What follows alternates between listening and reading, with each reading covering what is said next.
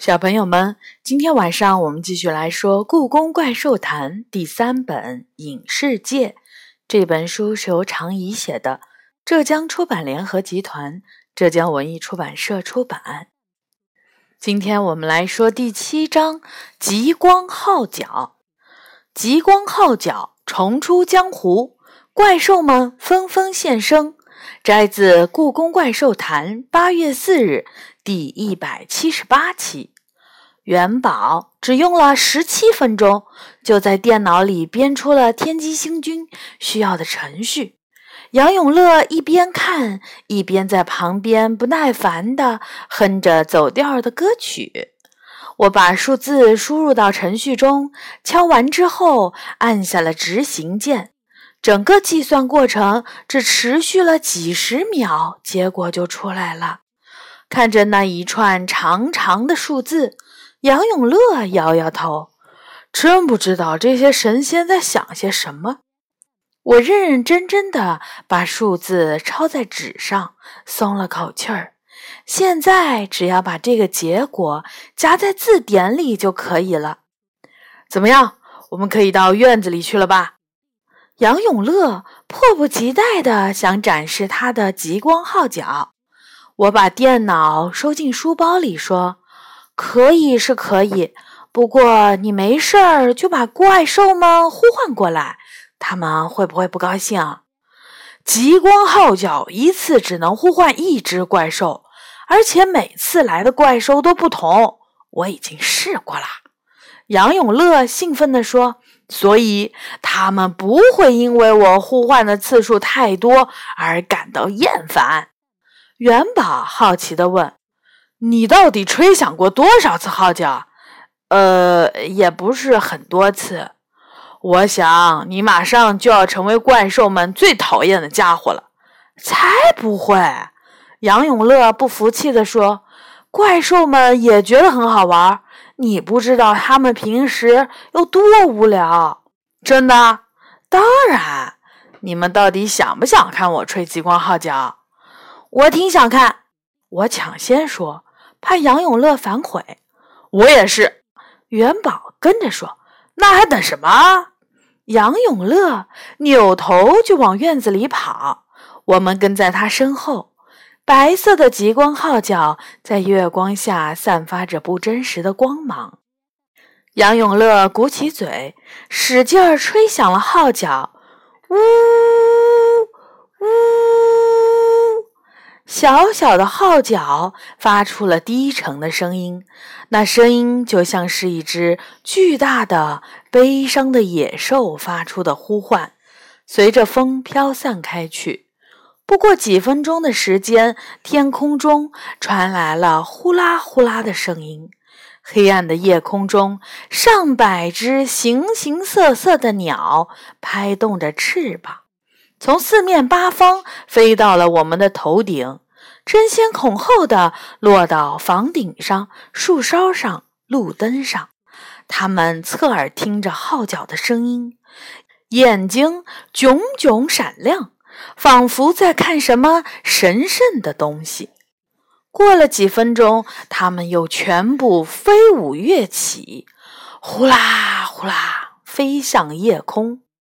当最后一只鸟消失之后，一个巨大的黑影出现在墨色的云层里，它巨大的翅膀挡住了半个月亮，煽起的风吹乱了我的头发。当极光号角发出呜呜的声音时，飞翔的怪兽也发出了呜呜的吼声作为回应。那声音如此凄凉，我不禁浑身打颤。到底是哪只怪兽呢？为什么我从来没有在故宫里听到过这样的吼声？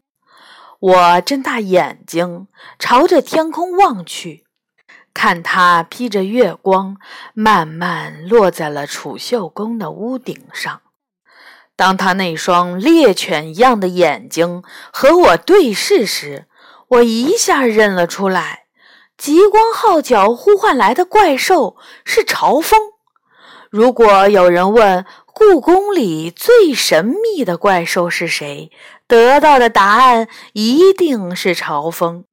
这只拥有狗头、鹿角、龙生凤凰的翅膀和尾羽的怪兽，一直是一个谜一样的存在。人们常常说它是龙的儿子之一，但是龙却从来没有公开承认过这件事儿。还有传说说它是伟大神灵盘古的心脏幻化而成的怪兽，所以拥有无穷的法力，可以引发地震、海啸，甚至天炎。可是故宫里却从未有谁见识过这些神秘的力量。无论大家有多么好奇，谁也不敢去问嘲风真相是什么，因为就算你鼓起勇气问了，嘲风也不会给你答案。他的高傲是出了名儿的。没想到这样高傲的怪兽也会听从极光号角的呼唤，乘风而来。是你们吹响了极光号角？嘲风冷冷地问。杨永乐放下手里的号角，两眼发直。看来他也没有想到这次召唤来的会是嘲风。没错，是我们用极光号角。我身边一个声音响了起来，是元宝。来故宫几个月了，他还没见过嘲风，以为他和其他的怪兽一样好说话。嘲风沉默了3秒钟才出声，你们有麻烦了。什么麻烦？元宝紧紧盯着嘲风，如果他这时候能稍稍看我或杨永乐一眼，就会知道我们的脸色有多么难看。你们打扰了我与角端的棋局。嘲风回答，我最讨厌别人打扰我下围棋。下围棋？元宝兴奋地大叫出声，我也喜欢下围棋。你怎么什么都喜欢？杨永乐忍不住嘟囔。哦，嘲风颇有兴趣地打量着元宝。你下得怎么样？我是业余五段。元宝一点不害羞地回答，在上海市青少年围棋大赛上得过奖。听起来还不错。虽然这么说，嘲风的眼睛中却带着嘲讽。既然这样，我就给你们一个机会。如果你们能赢我一局，我就不惩罚你们。惩罚？元宝终于不笑了。为什么要惩罚我们？就因为极光号角的召唤打扰了你下棋？没错。那你也太小气了。我碰到过的其他怪兽可不会这么小气。元宝不高兴地说。我皱紧眉头。如果我离他再近点儿，我一定会一把捂住他的嘴。嘲风的眼睛快冒出火了。但是神兽和一般怪兽最大的区别就是，神兽懂得如何控制自己的情绪。没错，我不是其他怪兽。你真该在故宫里好好打听打听。我就是这么小气，尤其是对打扰我下棋的人。一般情况下，我喜欢用电击来惩罚他。嘲风压着怒火说，但是如果你们下棋能赢我，我愿意打破惯例。你是在威胁我们吗？这时元宝才看了看我和杨永乐，发现我们的脸色都无比难看。不，这是在优待你们，其他人我也许不会给他机会。嘲风回答。这下元宝沉默了，求助似的看着我和杨永乐，脸色苍白。我们接受挑战。杨永乐往前迈了一步。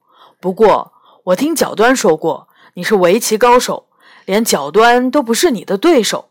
他继续说，所以公平起见，你要给我们更多的时间。可以。嘲风笑了。我可以给你们足够的时间来思考。我说的可不是一两个小时那么短。杨永乐说，有的时候我们可能需要花上一个星期。没问题，你们甚至可以去求助电脑或是网络上的高手，这样才会更好玩。朝风不住地点头，那就说定了。听到这话，我们都松了一口气。朝风肯定还不知道现在的人工智能有多厉害。比如几个月前，网络上就出现了一个名为 Master 的神秘账号，在短短7天内连续击败了无数级世界顶级围棋高手，甚至包括中国的棋圣聂卫平。不久后 Master 宣布自己其实就是围棋人工智能程序 AlphaGo， 所以如果可以找电脑帮忙的话，朝风应该赢不了我们。那我们什么时候开始呢？元宝问。明天晚上吧，我下棋的时候喜欢在干净雅致的地方，最好还有一壶上好的茶。你们明天晚上来宁寿宫花园的古华轩吧，我在那里等你们。没问题，元宝痛快地说。朝风眯着眼睛看了看我们。虽然你们有电脑或者网络帮忙，但最好不要太乐观。宇宙是有古老的平衡法则的。那就是当科学的世界越发强大后，它相伴的另一个相对的魔法世界也必然会越强大。说完，它张开翅膀，五色的羽毛在月光下闪闪发亮。突然间，它背后的光线猛地增强，闪电般地飞向了天空。接下来是一片黑暗。我把遮住眼睛的手放下来，与朝风打赌，这真是个疯狂的决定。你们会下围棋吗？元宝问。杨永乐点点头。我姥爷算是个围棋高手，他说我下的还行。我只会一点点，还是之前跟我爸学的，不过很烂。我吐了吐舌头。那就行了。元宝拍了下巴掌。3个臭皮匠顶个诸葛亮，何况我们还有电脑和网络帮忙。我却没他那么有把握。刚才朝风说的那句话，什么意思？什么科学世界与相对的魔法世界那句，你们听懂了吗？我听懂了，不过我不太同意他的观点。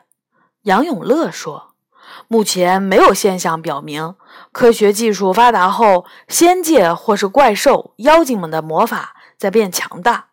管他呢！元宝接过话，这些怪兽们不总是这样神神秘秘的吗？咱们根本不用在意，只要打败它就好了。看来能和一只神兽下围棋，让他很兴奋。不过，我们真的能打败朝风吗？